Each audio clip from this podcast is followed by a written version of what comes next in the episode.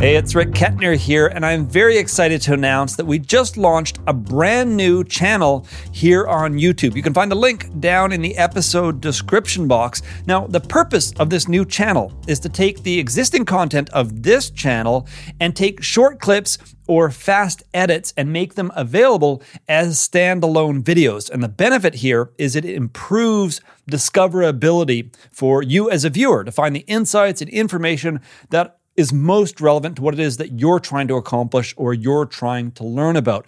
And this is important because one of the biggest challenges here on YouTube is as a publisher, you really only have the thumbnail and the title in order to describe to a viewer what is going to be covered in any given video. And if that video is, you know, 15 or 20 minutes in length, there's a lot that you might cover that isn't instantly recognizable based on the title or the description of the video. So to improve discoverability, the idea here is we're taking individual insights or segments, pulling them out, publishing them on the second channel where they have their own thumbnail, their own title to make it easier for you as a viewer to identify content that might be interesting. So for example, I recently published a video covering five of my favorite mental models relating to business. Now, if you saw a thumbnail or a title for a video about mental models, that may or may not appeal to you, but if you saw a thumbnail relating to confirmation bias or minimum viable product or even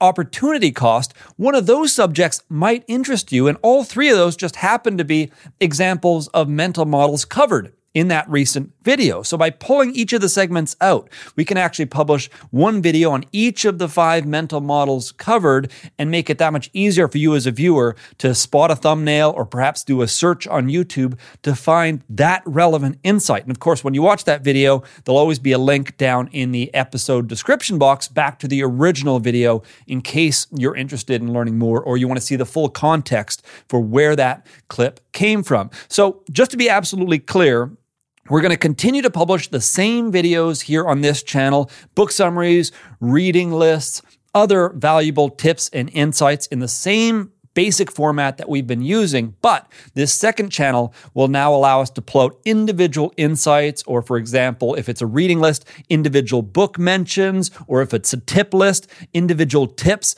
We'll be able to pull each of these things out make them their own self contained video, and make it that much easier for you to potentially identify a topic or theme or video that appeals to you or is related to something that you happen to be working on. So if you're interested in following these shorter clips and being able to discover interesting insights more easily and more conveniently, then I recommend that you subscribe to the second channel. Again, the link is down in the episode description box. There are a few videos already published, but over the coming weeks and months, we'll continue to publish many, many more.